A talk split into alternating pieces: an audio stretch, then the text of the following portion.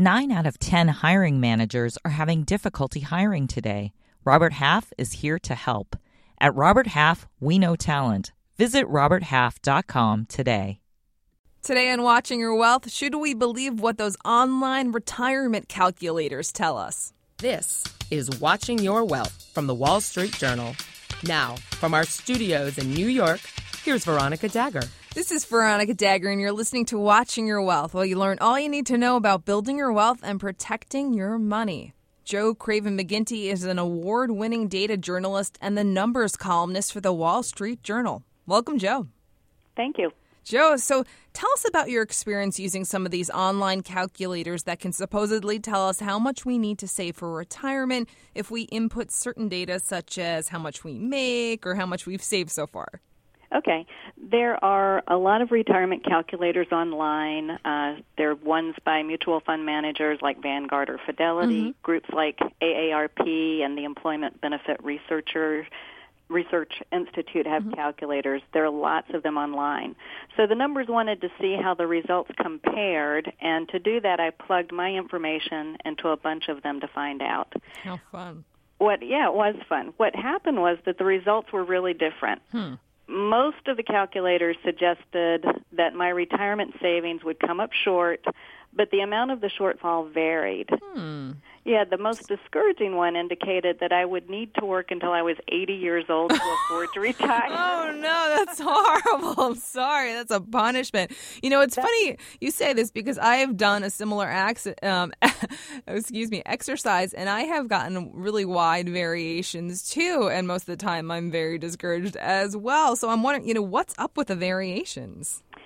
Uh, several things contribute to the differences one obvious one is longevity. Mm. How long your savings will last depends in part on how long you will live. Mm-hmm. And by the way, there actually is an online calculator to help you figure out how long you might live also. Oh man, I don't know if I want yeah. to know that.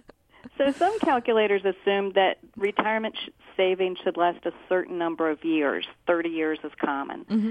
Some allow the user to estimate lifespan, and you could plug in any age you think you will live to. Mm-hmm. And some use average life expectancy. So, depending on the parameter you plug in, it can really affect the result.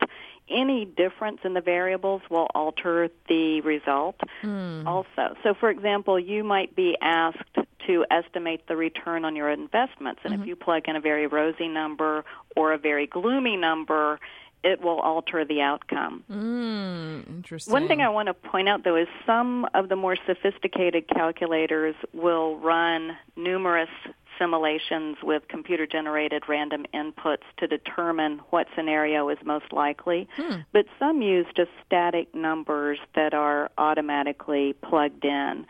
And what users can do to kind of figure out what's behind the calculator mm-hmm. is look for the methodology. It should be linked. Oh, okay. And it it it will at least let you know what the assumptions are and you can make some judgment about whether that's appropriate for you. Oh, that's a great tip. Thanks for that. Now, I'm wondering what else we can do to make the difference in how happy our retirement is going to be, given the fact that these calculators give us different estimates. The experts I talked to said, as far as savings, the things that make the most uh, difference is to save more money. Mm. And also, the sooner workers begin to save for retirement, the better. Yeah.